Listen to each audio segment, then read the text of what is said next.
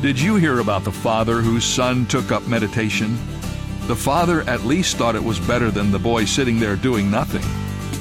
That perspective on meditation, sitting and doing nothing, well, that's not what the Bible calls meditation. In Scripture, meditation is active, not passive.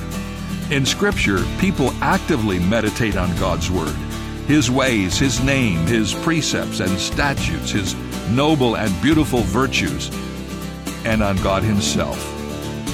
That's quite a mindful. The power of meditation is that it seals into our memory that which is most important, that which we choose to focus on consistently.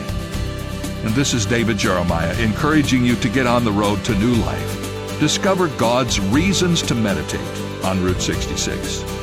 Route 66, driving the word home. Log on to Route66Life.com. Start your journey home today.